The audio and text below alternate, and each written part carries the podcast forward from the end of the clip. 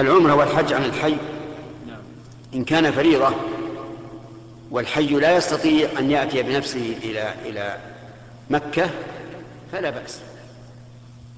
لحديث ابن عباس أن امرأة أتت النبي صلى الله عليه وسلم فقالت يا رسول الله إن فريضة الله على عباده في الحج. أدركت أبي شيخا كبيرا لا يزد على الراحلة أفا أحج عنه؟ قال نعم. وأما إذا كان نفلا فإن كان عاجزا أي, من حججت عنه آه، فالظاهر إن شاء الله أنها تنفعه. وإن كان قادرا ففيها خلاف بين العلماء. فمن العلماء من يقول لا يصح أن يحج عن القادر لا فريضة ولا نفل. لأن الفريضة يلزم الإنسان أن يحج بنفسه والنفل لا ينفع أن تقول الواحد اعبد الله عني ما يصح.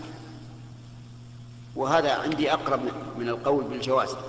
لكن عمل الناس الآن أن الإنسان يحج عن غيره ولو كان الغير قادرا في النافلة.